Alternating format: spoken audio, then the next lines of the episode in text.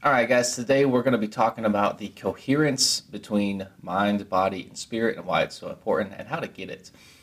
It's entirely possible that I may ramble ever so slightly today and in the near future as well. I've been doing a lot of research into different topics that are all very interesting to me, and I'm working on tying them all together.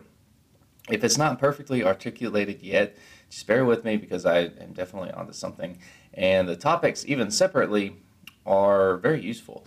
So today, like I said, I want to talk about why it's important to have coherence within yourself. 95% of your day is controlled by the unconscious, which means that if the actions of your unconscious are not in alignment with your goals and desires, you have very little chance of getting to where you want to be until you fix that. What got me really thinking about this was the research that I did for the last episode, actually.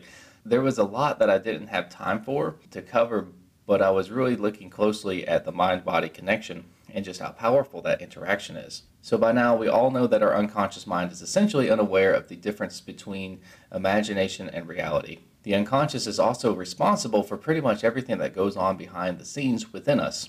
We don't have to think about regulating our heartbeat.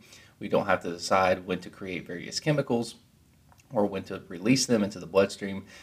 That's all the unconscious at work. Now, what was interesting to me was looking at how the nervous system communicates with the brain in a two-way back-and-forth dialogue. The network of communication within your body is incredibly complicated, and it's all regulated without you really even being aware of it. Between looking into that and anxiety-related issues, I've really been paying close attention to my body the last week or so. And while my symptoms of OCD are now at a very manageable level, I was starting to notice that throughout the day I was still feeling anxious a lot. And I've really been having some stomach problems.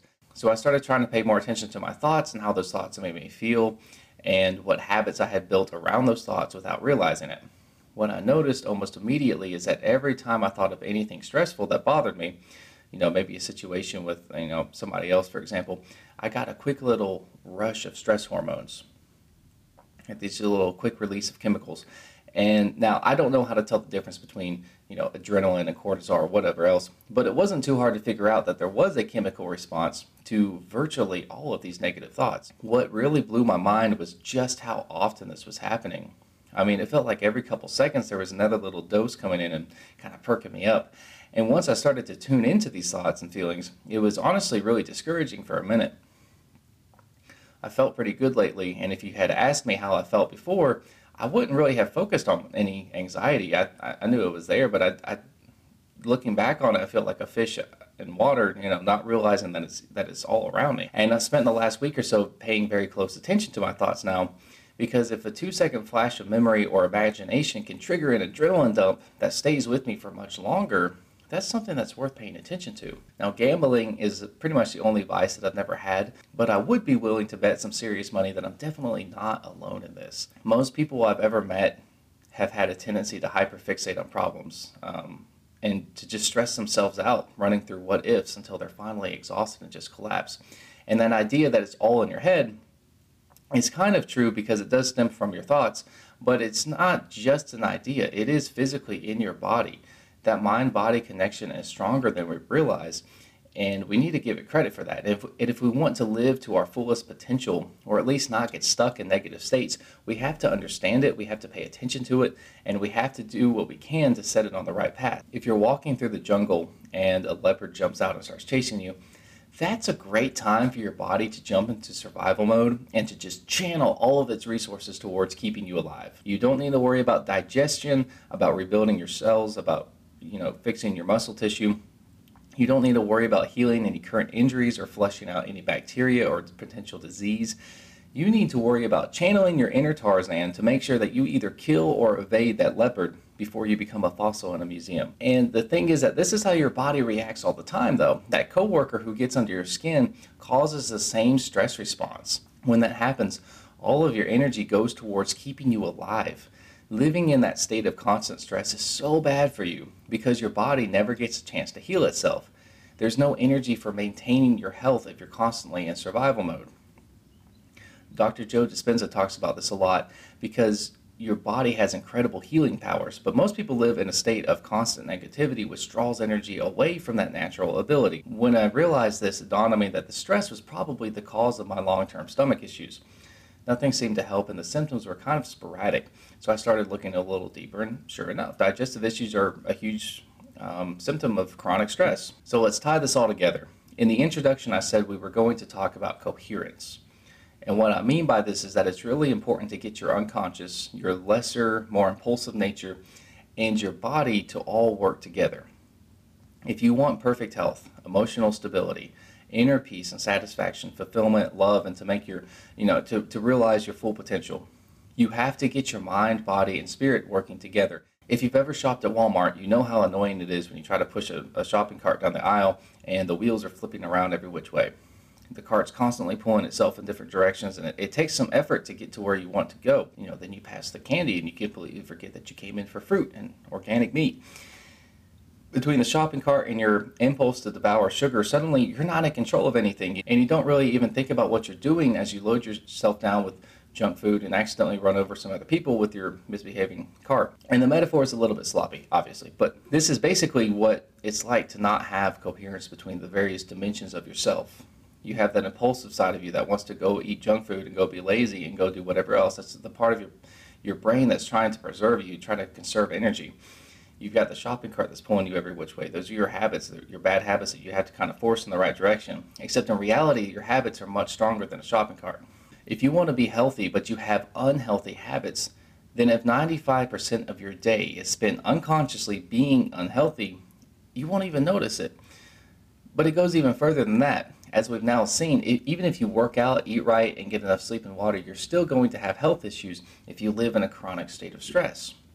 That constant release of chemicals will prevent your body from maximizing its potential. Now, it's not necessarily the situation that's important. It's your response to it. You can train yourself to regulate stress in a way that allows you to go through difficult situations without them having too much of a negative impact on you. The other side of the coin is that even very safe environments can cause trouble for you if the way you think about them is negative. So sitting at my desk right now, I can put myself in a bad mood and make my stomach upset just by thinking about rude customers, ex-girlfriends, the possibility of car trouble, whatever else. Absolutely nothing is happening, but I'm triggering a flood of stress-related chemicals. And because of that, I feel anxious. So what I encourage you to do is to, first of all, start paying really close attention to the thoughts that you allow in your head. If a quick flash of memory can stress you out, imagine what sitting there obsessing over it all day is going to do to you. Your thoughts have power. They create physical changes in your body, so get real good at regulating them. Because of the spotlight effect, we tend to focus on those negative things. When the leopard jumps out of the bushes, we don't need to worry about much else. So that situation takes up all of our attention. And that's great in the jungle, but it's bad in the office. When Facebook decides to show you memories of your ex, or your boss approaches with a difficult customer, it's natural to fixate on those negatives because your brain thinks that it needs to keep you alive, and it needs to channel all that energy towards keeping you alive, towards that problem. It doesn't know that these things are just thoughts or that they're relatively safe situations. So you have to train it to tell the difference. So you have to train it to respond in a different way. Now that we've established that, let's get to work bringing our mind, body, and spirit into alignment. Let's create coherence between our higher and unconscious nature so that we can direct our full potential towards creating the life we desire. Pay attention to the thoughts you have and the physical effect that they produce. Bring your awareness to this process and start training yourself to develop the habit of immediately shifting from that negative train of thought to something in alignment with your goals. Get control of your lesser nature through self-discipline.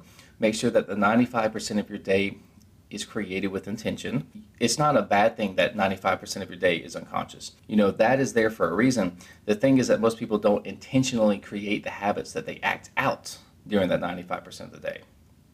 Remember, your unconscious doesn't come up with its decisions out of nowhere.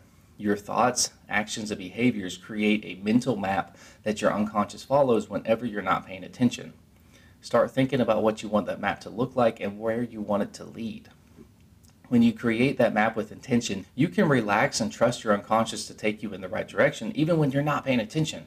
Getting your mind working right should set you off on the right track for regulating the unconscious behaviors of your body. Notice when your heart and stomach in particular are sending you signals that something isn't quite right. Bringing your attention to the chemical responses that you actually feel, that will allow you to quickly figure out which thoughts and behaviors are hurting you. So take what was once a negative effect on your health and turn it into a signpost that points you towards health, balance, and inner peace. Thanks for listening, guys. Good luck.